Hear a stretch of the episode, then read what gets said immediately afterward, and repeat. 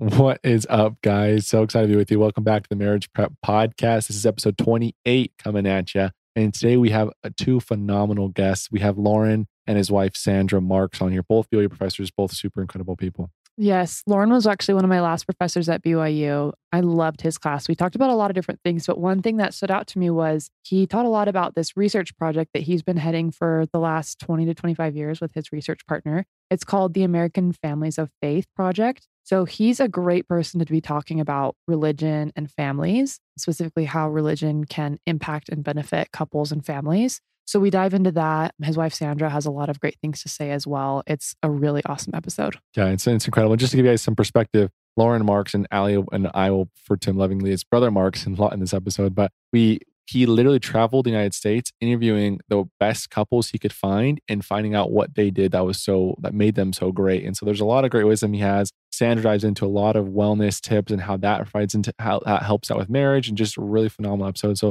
a lot of great nuggets coming at you guys. Make sure you take notes. You're gonna really love this one. See you guys in there.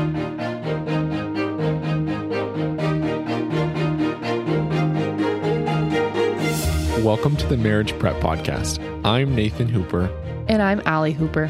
In this podcast, we will give you all the resources that you need to go from dating or engaged to creating a lasting marriage that will bring you more happiness than you ever thought possible. Here, we're going to interview experts and discuss important topics like how to know if your partner is right for you. We will provide you guys a list of questions and conversations that you need to be having to make sure you're both ready for marriage and on the same page. We will even dive deep into topics like sexual intimacy, finances, how to have a fair fight, and a whole lot more to make sure you can step up to that altar with complete confidence. So, subscribe now and make sure you guys don't miss any episodes, and we'll see you in there.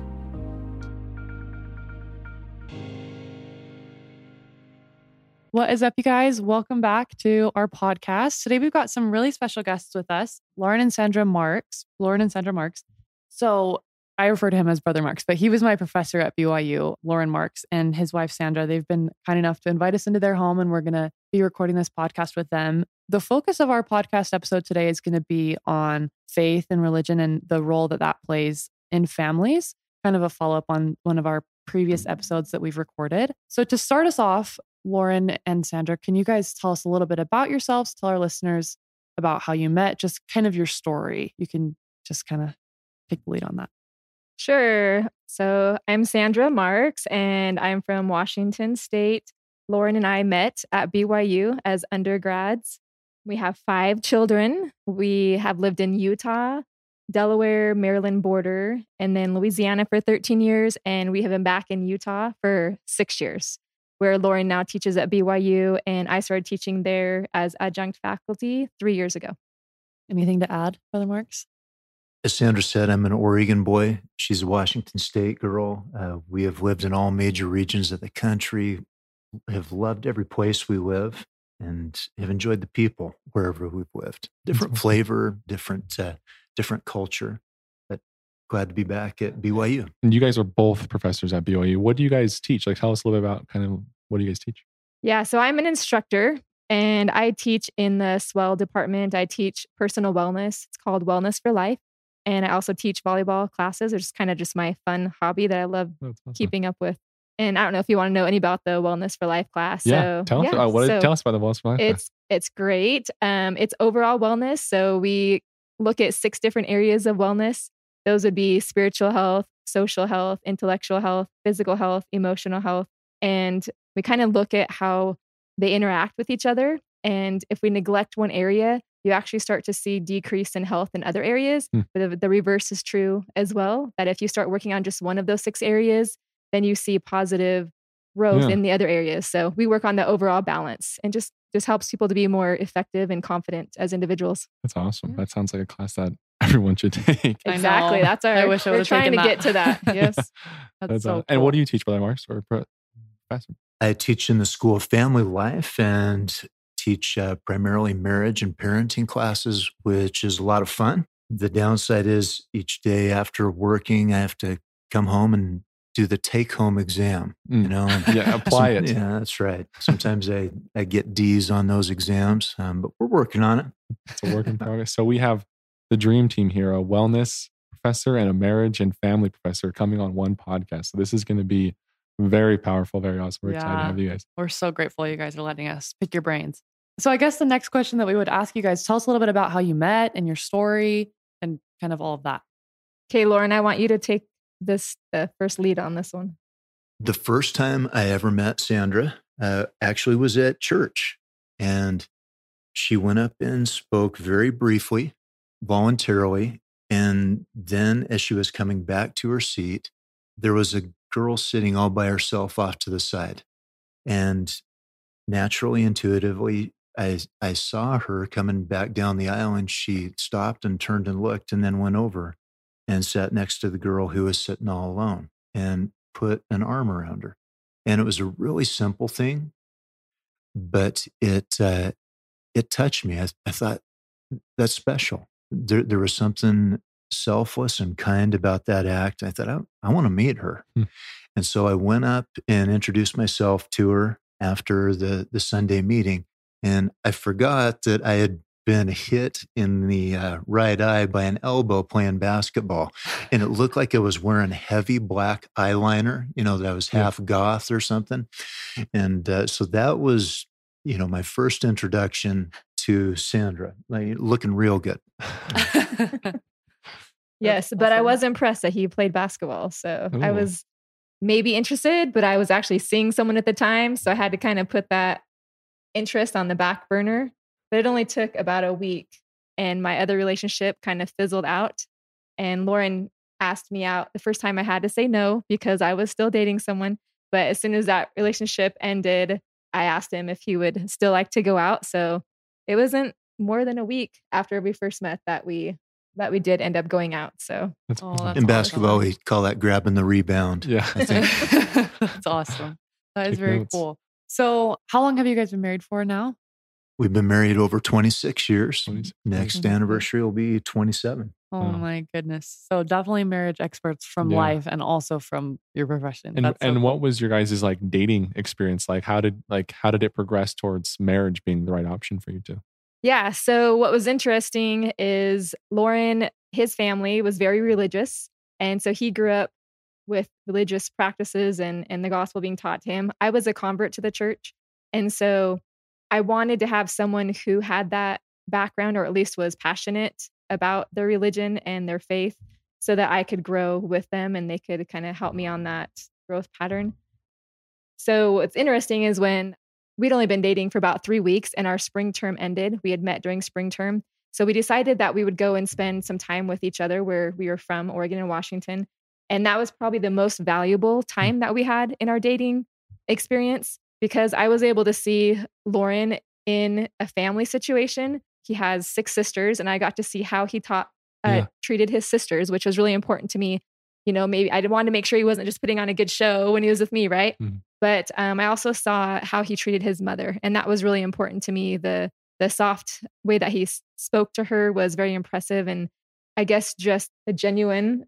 Yeah, he. I just noticed that he was really genuine. So what I saw is actually what he was, and that was really important because in the past I had dated guys who kind of put that show on at Mm. first, and then yeah. you got to know him and realized this is not the same person that you started dating.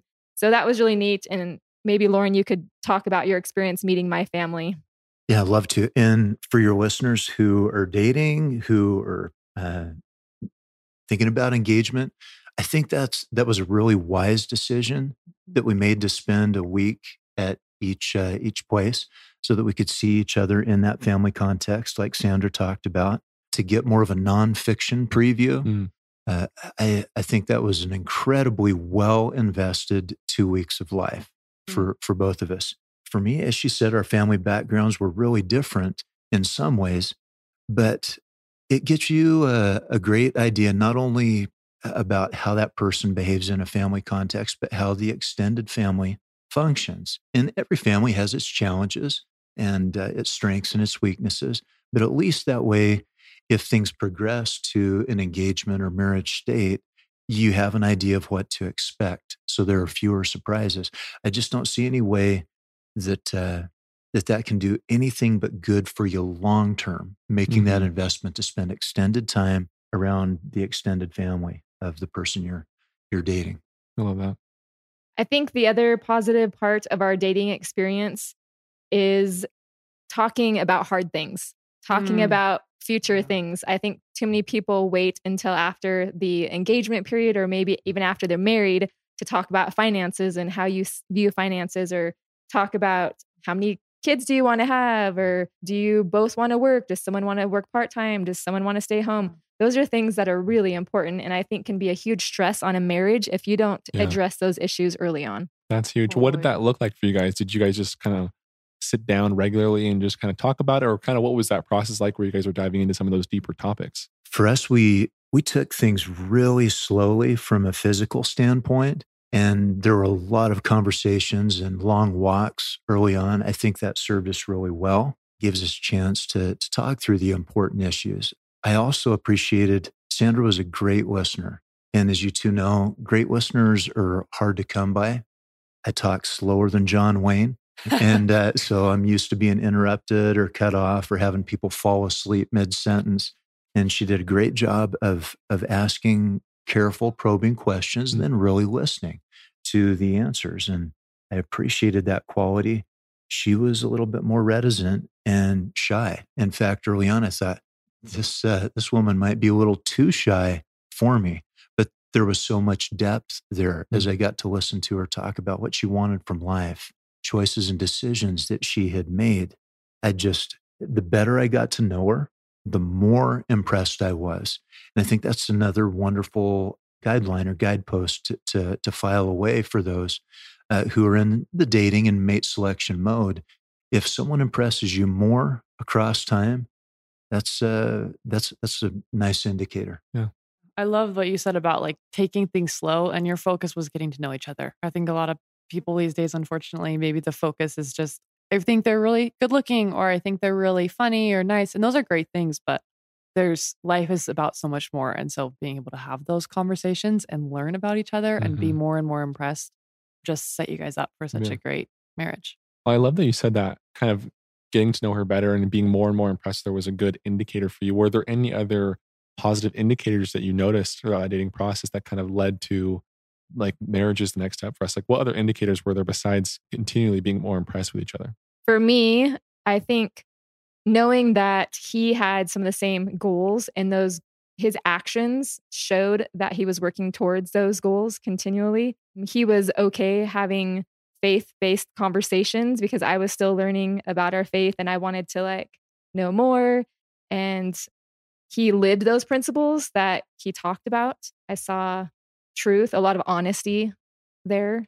And those are things that you want to have in a marriage and he was willing to listen to me also. He talks about me being a good listener, but I felt the same way about him. And so I think that kind of tells a lot about Yeah. someone that you're dating if, if they're going to listen to you as much as you listen to them. Hmm. And I think forgiveness was also a big part. Like Mm. if we did upset each other, which didn't happen very often, we were willing to listen and to hear what the background was. And maybe uh, we were misunderstood. And that was really important Yeah.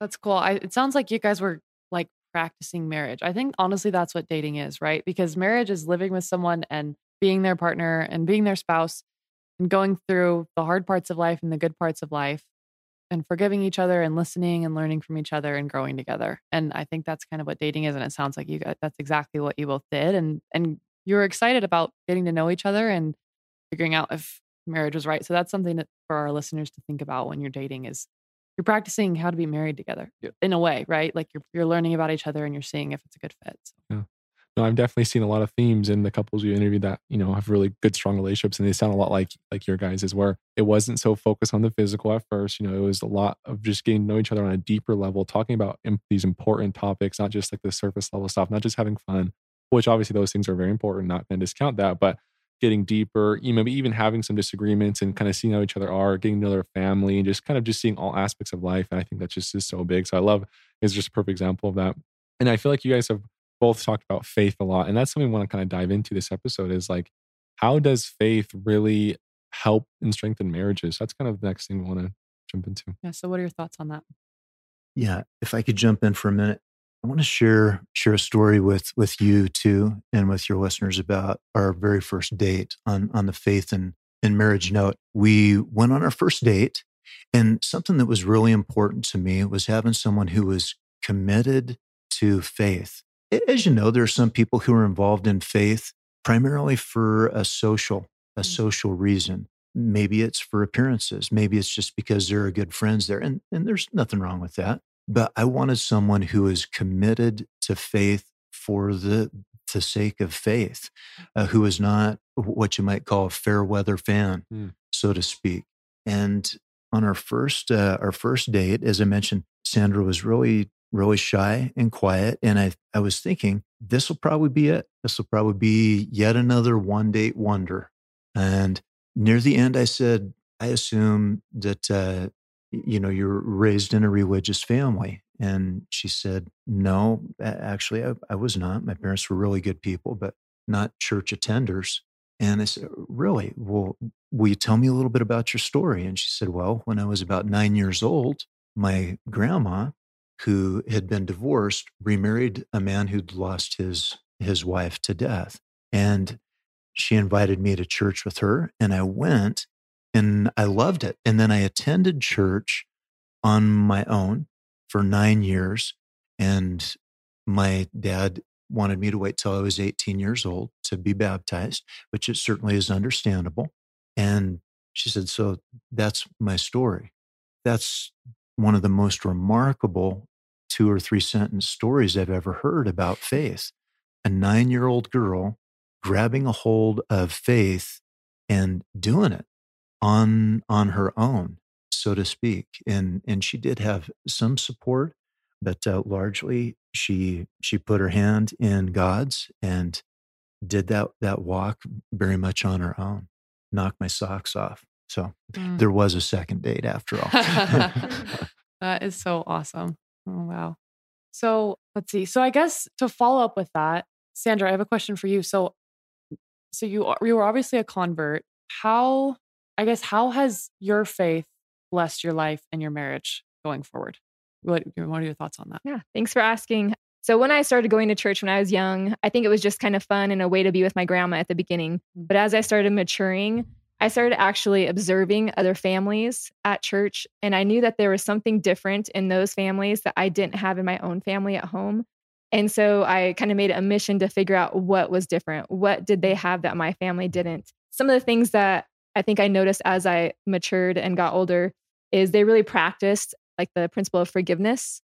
And in my family, I think we did that, but it wasn't on such a Christ like note. There was a lot of maybe, I think that they held a grudge for a Mm. long time. Yeah. And I would notice that, that they wouldn't fully forgive. Um, my mom was a really good example of charity, but I noticed that it was actually taught at church. And so that's something that I wanted to carry on with my children and to give them opportunities to serve other people. So my mom would serve, but I didn't necessarily, as a family, have an opportunity to serve. And so I noticed that those families were serving as families. As I got older and went up to college, I realized that these, I didn't know this. I was kind of a shock to understand that in the homes, they actually read scriptures as a family or they prayed together as a family. And I think when you're praying for your family members in front of your family members, it's humbling and you also feel just so much love. And that's something I never had growing up. So we never prayed in my home. And that's something that I didn't realize I was missing until I started doing that with my own family after we got married. And then I also think that in our faith, we believe that families can be together forever. And so when you're making choices and decisions on a daily basis, you're not just affecting yourself, but you're, in a sense, affecting your eternal family. Hmm. And that's a different perspective that I don't think my my parents ever thought of. I think they were everything was temporal and very temporary. And that's something that I I just really wanted to make sure that my kids had a part of. Um but yeah, in their So, lives. That's yeah. so cool. And Brother Marks, you talked a lot about in our class, just shared briefly about your family. Tell us about, I guess, your upbringing and that the faith that was that was, I guess, shown to you by your parents and how that's impacted you and how you've carried that on with your family now. Does that make sense? Yes. Uh, no family's perfect, but in a lot of ways, I do feel like I, I won the parenting lottery. We we didn't have a lot financially, but in terms of, of some things that matter a great deal, I think I was very, very privileged. My parents loved each other deeply. They were people of faith and they lived that. We have close relationships. Again, not perfect, but close relationships. And to this day, my my mom is my hero. I've never met anyone who who embodies Christ-like love better than than she does. And some of what drew me to Sandra was seeing some of those same qualities of excellence in her. We had a, a big family, eight kids, uh, six sisters, and one brother. I semi jokingly say to people, I'm told we had a bathroom in our house, but I never actually saw the inside of it. but it was a good way to grow up. We had our challenges, but uh, I think that there was a lot of love.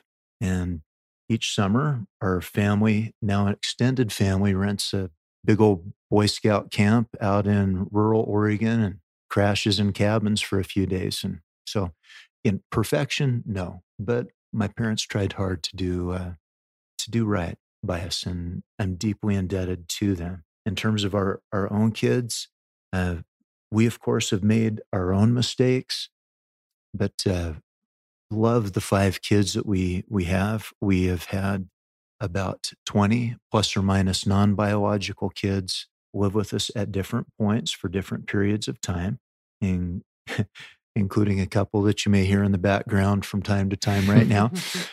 and I, I, think that that, that influence um, is partly from my parents who had a, a really open home and a welcoming home, but largely due to Sandra, to her openness and her desire to to always have a, a kitchen, a home that was open to those that that need it. Mm-hmm. And I have greatly appreciated that as my best friend and and wife and life partner. Those kind of decisions, you better be all in together, or they're going to cause an awful lot of stress and strain. Yeah.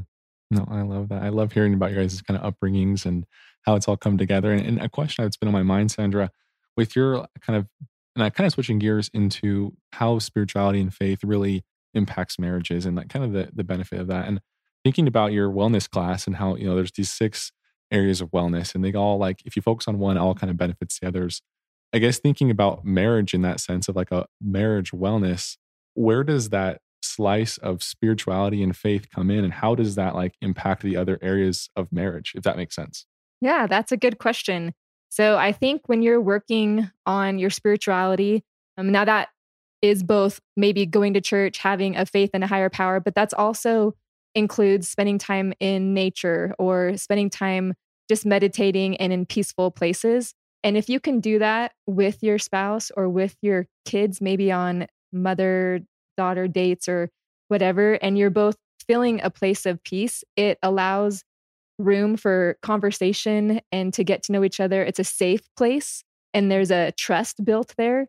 And so when you have that trust, and then it also allows for conversations, deeper conversations. Our, our kids have asked us, you know, anywhere from where babies come from or how they come out to, you know, dating advice.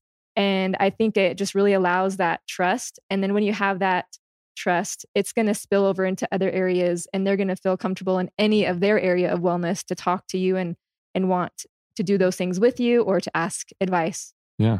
That's cool. So just essentially that's like that spirituality, building that is going to build that trust and relationship with each other. That's going to help all other areas.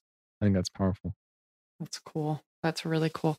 Yeah. Thank you guys so much for sharing. I've I've loved hearing about your backgrounds and I think it's it's remarkable that you both have such wonderful gifts spiritually and just in general, and that you're able to mesh those together and create a beautiful life. I've loved hearing throughout the, the past semester that I had with you, Brother Marks, about the people you've been able to positively bless by having them in your home and and just the impact you've had because of your faith and your shared faith and your shared desires to be better. So I really I really appreciate that example.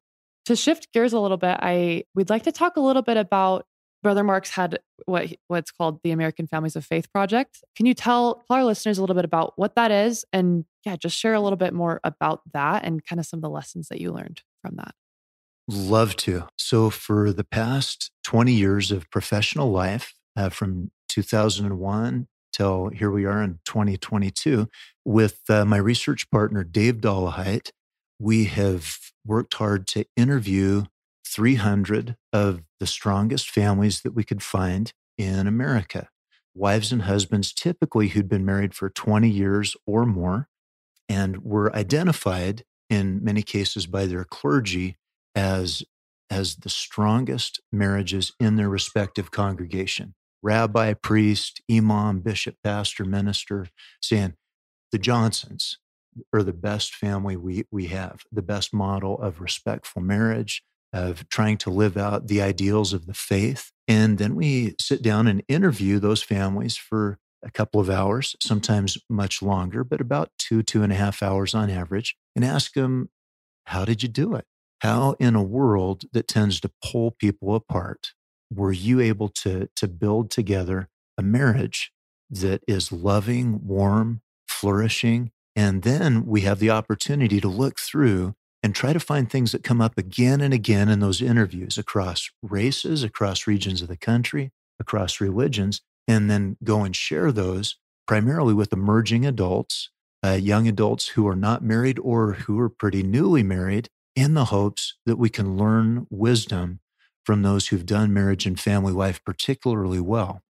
Yeah, well, I mean, that's that sounds exactly what what we need to hear. What were some of those?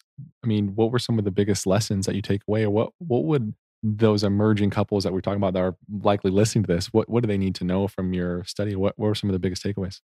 That's a really dangerous question to ask a researcher, you know, unless you've got a day or so of spare time. But I appreciate the question. I, I think one of the really important things to know for individuals early on who are in the mate selection process or early on in marriage is that a significant number, the portion uh, we estimate is about one quarter of the, the wives and husbands that we interviewed said without us asking, if it were not for our shared faith in God, we would have divorced early on. We would not have made it. Remembering that we didn't even ask. Had we asked, I, I wouldn't be surprised if the percentage would have doubled or nearly doubled to up about 50%. And we're not just talking about any marriages here. We're talking about individuals who, as I mentioned a minute ago, have built marriages that are models in their faith community. Again, not perfect, but very, very strong. And uh, for for couples in that in that position of strength to say we would not have made it without God. It was hard. It was hard for a year, two years, three years, seven years for us to figure out how to turn two me's into one we, I think is really important for young women and young men to hear to know this is going to be a steep uphill climb together. Know that it's going to require some work, some effort, some patience with yourself, some patience with your partner. Uh, so I think the first thing is have some realistic expectations and be ready for some elbow grease. Mm, I yeah. love that. I think the the beginning of any marriage is tough enough, but having that that wonderful tool of faith, of shared faith is like it's so critical and it's so helpful for a new marriage. Yeah, that's that's that's golden. And I want to know learn from both of you guys, maybe from your research as just kind of your opinion as well. Why do you feel like spirituality or faith, why would these couples say that that's kind of like their their maybe their cornerstone? Like that's like such a pivotal thing for them. It was their faith kind of helped them have such why like why would faith help a married couple? Uh, Sandra said my research first. Uh, in this case, I'd rather hear about Sandra's take on real life first, because she, yeah, she's she's she's the cornerstone. We jokingly say there's a Bible verse. You know, you build your house on a sandy foundation, that's foolish. It's going to wash away. But we've got a sandy foundation, a Sandra foundation in our home, and it's it's worked pretty well.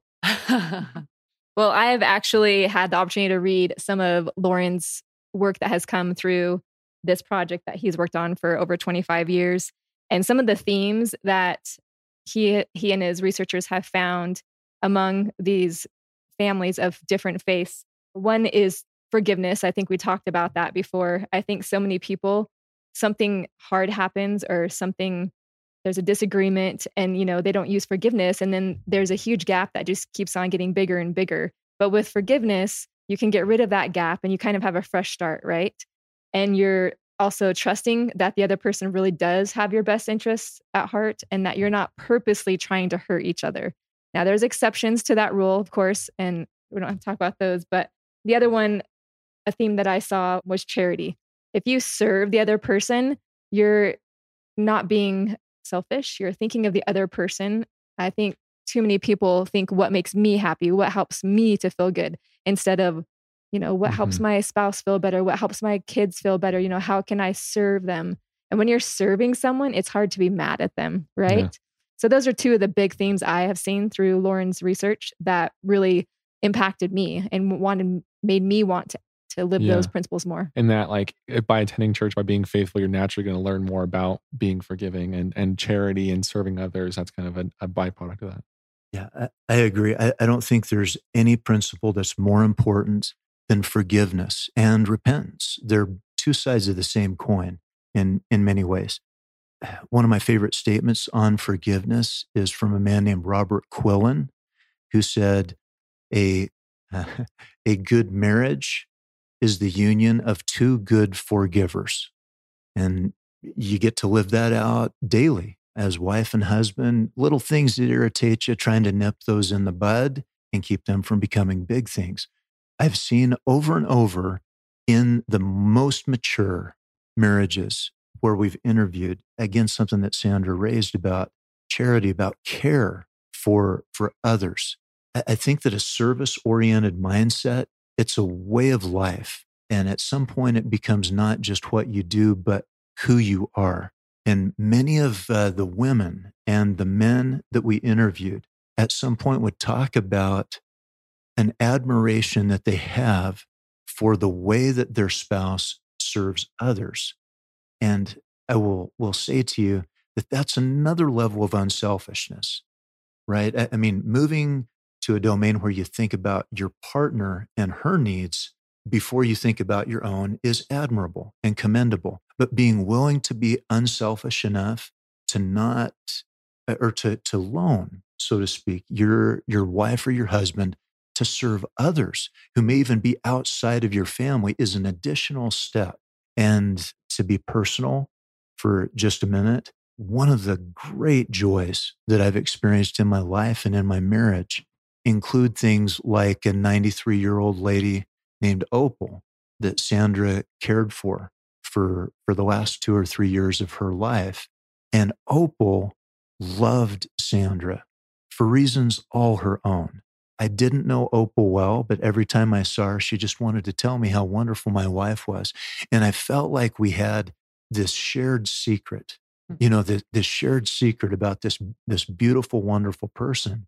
And I, I, I don't know how to, to convey the reality that for these families, it wasn't just that they had learned how to serve their partner. It wasn't just that they had learned how to serve their children, but they had gained a service orientation to life that was beautiful and that was contagious. Their marriages blessed their faith communities. Their marriages blessed their, their neighbors, their local communities. They, they had built a marriage that was bigger than the wife and the husband greater than the the sum of its parts. We had a motto early on that we had printed out one time and it was I guess it was on a bookmark and it said you lift me, I'll lift you and together we'll ascend. And I think that's really fitting to what Loren just said. If we support each other in our endeavors, in our hopes, our dreams, spiritually, um, with our faith based activities, it's not only going to help them, but we're going to both lift at the same time and we're going to be closer together in our relationship, but also closer to God and in our other relationships outside our marriage. Yeah, I love that. I think that having a shared faith, like none of us are perfect. We're always trying to improve. And so being able to have that that goal in common of becoming more like Christ or whoever eh, whatever religion that you practice, becoming better every day together, it's it it gives you like a common cause, right? And and that is such a bonding experience. So thank you so much for sharing that. I really that. appreciate that the question that's been on my mind for you guys and kind of what I want to learn from is, and I'm hopefully I'm going to say this right, but do you feel like these couples that maybe that you interviewed or that you guys have met in your lives or you guys yourselves, like, do you feel like you can get those benefits from religion and faith through just being spiritual, or do you feel like a lot of it comes from an organized religion? If that makes sense, like spirituality versus religion or being religious, like can you get the benefits from both, or do you feel like a religion plays a big, like a bigger part of that? It's a really interesting question. Uh, Sandra, you, any, you have any thoughts from kind of a wellness standpoint? So I do. the The first class I ever taught was right after COVID hit, and so my classes had to go online, and we did Zoom. And I had my students say things to me like, "This class has saved my life because they had no interaction with other people. I made my class very interactive, even though it was online. We still had to share personal things with each other, and I would put them into groups, and they had to share how their goals were going. And it was very interactive, and they got to know each other's name. Where their other classes, it was never a personal thing, it was just a lecture, basically. And I asked them, I said, So, how, how do you think this affects other areas of your life? You know, do you do you think you're okay just on your own? And probably over 75% of them said, no, I need people more than I thought I did. They need that social support, the social network, even if it's just someone to give them a pat on the back or if it's a confidence that they need, they need to, to have people. And I think going to church gives you that sense of belonging that you don't just have at home on your own. Thank you. I think that the research from a, a, a standpoint of science, there are still some unanswered questions. What, what we do know is that meditation is powerful. Intentional mantra meditation, pausing in our hurry up world to breathe deeply, uh, it, it helps the heart. It helps uh, emotionally and psychologically. There's burgeoning research on yoga that indicates benefits in different domains that Sandra mentioned physical, mental, psychological. With, with all that said, we do have significant research on the, on the side of structured religion. And that includes national data sets that show things like a 7.6 year increase in longevity among individuals who attend worship services weekly over those who never attend, many of whom would identify as spiritual but not religious. Interestingly, that, that longevity increase almost doubles among Black Americans to 13.7 years. That's one of the most striking social science uh, or medical science findings I've ever seen. Almost a 14 year difference for those who attend weekly versus never attend. So I think that Sandra is right, and her students have touched on something. There is something about social structure that lifts us, that strengthens us, even above and beyond more spiritual and, and meditative approaches, which I highly value, by the way. But there is value added when we come together as sisters and brothers in the human family, particularly when our focus is on the sacred and on looking for opportunities to serve one another. I use some of Loren's research in my spiritual health unit in my class. A couple of things that I share with the students are those families who have a same faith based family life. They are more likely to to stay together, so they they don't end in divorce as often. They do sometimes, right? And the other one that was really interesting to me is when there's a trial, like say addiction, they are able to go through a program and be successful in kicking that addiction more. And I think that comes because there's a social network there. There's a faith-based net- network. They know that people are praying for them and they they have people to call on when they do feel weak. And there's other addictions too that have been shown that if they have a faith-based relationship with their family or with their spouse, they're able to beat these different hardships that come along. I love that. I think that's really helpful just to think about like the power of a community, of a faith community. And spirituality is great, but so is having a place that you can worship together. I, I totally agree with that. I love that. The one of my questions goes to like, if there's someone listening out there who's just like, maybe their relationship with God has been damaged, or they just don't feel like religion is for them, but they want to have these benefits of like oh, you know, want to be more forgiving, want to be more charitable, want to have this service mindset, like all these wonderful things that kind of come that can come from being faithful. Like, what would you say to that person who maybe is struggling with like their faith, their spirituality, but still wants to have some of these benefits in their life and in their in their future marriage? It's a really good question. Since I grew up with a family who who was not religious, I was able to see how they were growing up and they did practice some of these principles, especially that of charity, of love. You know, I never felt unloved from my parents, but there is a power when you're around others that have those same goals or maybe the the principles that you want to live but you're not really strong with right now when you're mm-hmm. around people that are living those principles that maybe are using prayer or they are using more charity or service if you're with those people it's going to rub off on you. I mean anything good is going to rub off on you right? So i would say surround yourself with people who are living those principles even if you're struggling yourself.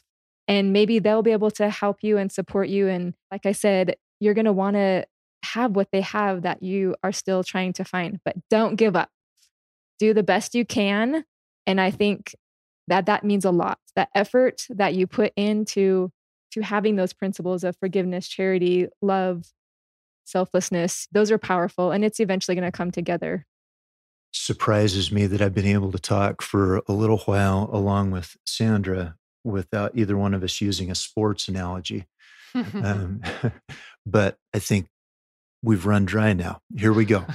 Uh, both of us love basketball.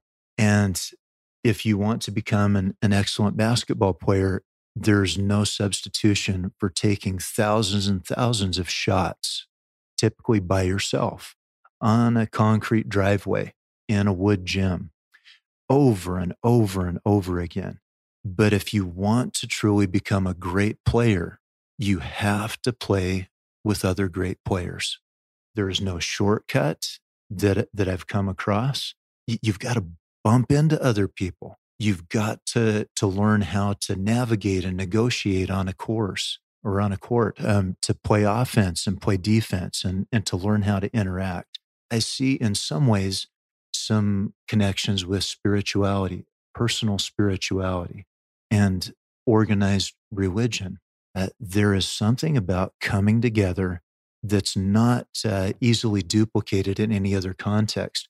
We have argued in our research that uh, the sociologist Robert Putnam wrote a book uh, about 20 years ago called Bowling Alone, where he emphasized that in, increasingly we become individualistic in American society. And where in the 50s and 60s, for example, there were bowling leagues, now a lot of bowling is done alone or just one or two people, and it's not the same activity. To again move from sports to, to the domain of religion, one of the wonderful benefits of religion, structured religion, is not just that it puts you in social contact with other people in a structured, repeated way, but that it does so across multiple generations.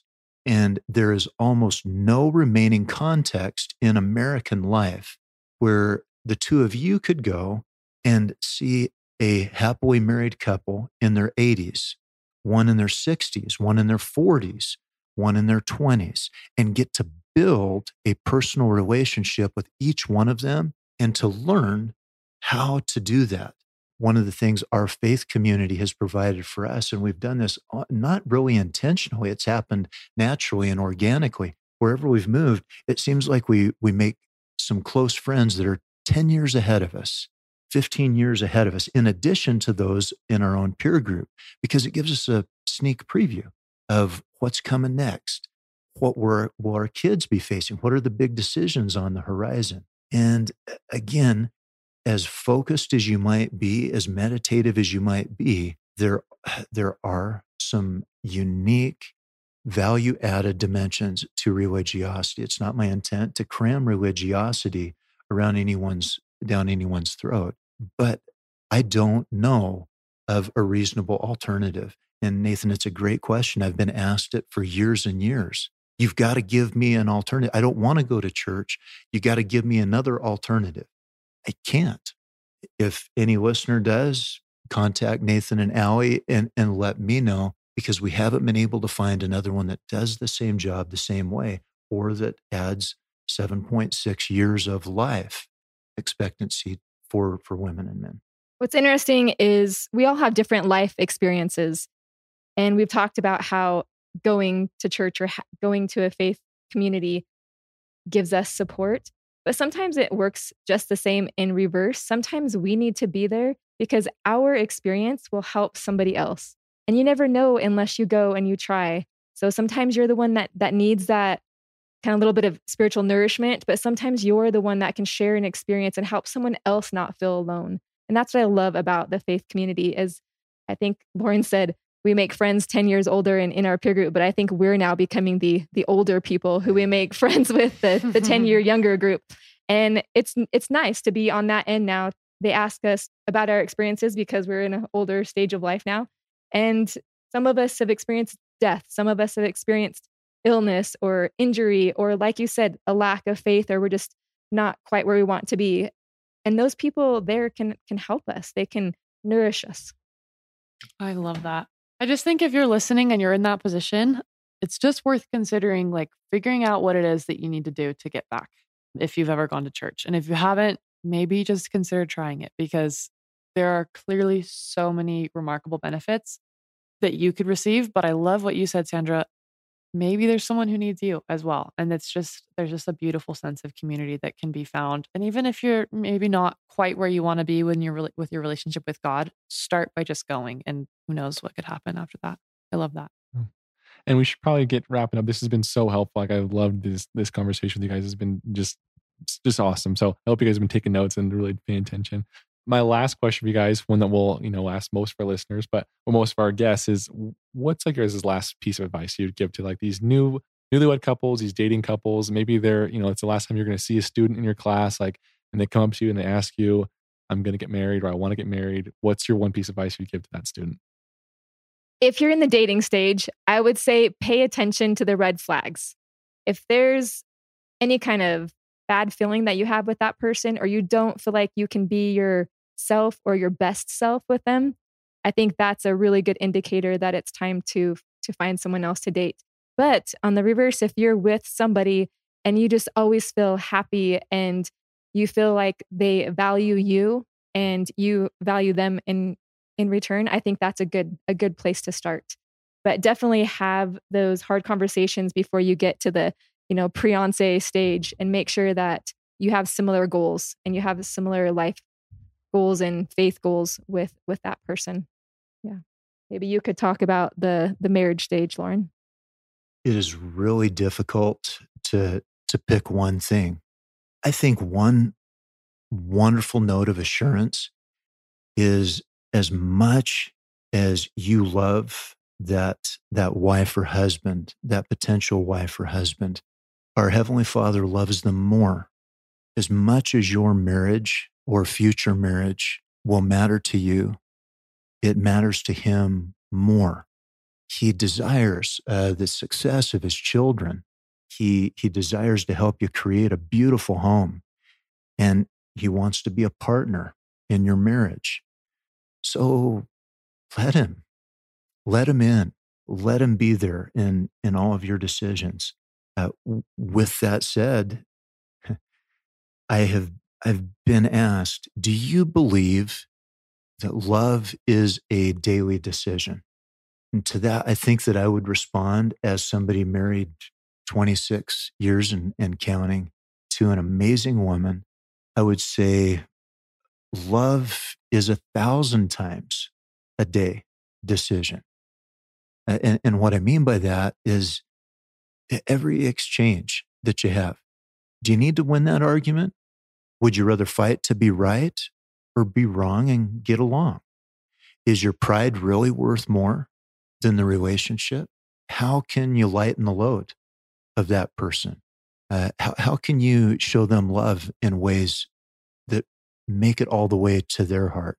How can you find ways to serve together, to lift others in ways that make your marriage matter? So I, I would say, on one hand, uh, the choice of a mate is the most important single decision that we make that I don't even know what number two is.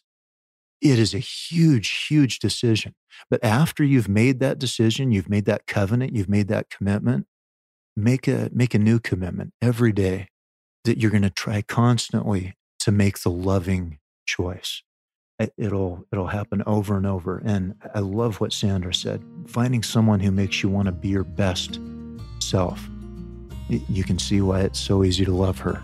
Another quote that we've had framed and printed in our house is the scriptural quote, perfect love casteth out fear. And it doesn't say perfect people casteth out fear, but you can have a perfect love. And I think we've taught uh, some of those principles today and that love is what is going to get you through you know the hard unexpected times that come in marriage. I don't i don't really know what to say after that. That was so awesome. But hopefully anyone who's listening got a lot out of it. I know i did. Thank you guys so much. We really really appreciate all your wisdom and we've really enjoyed. Thanks so much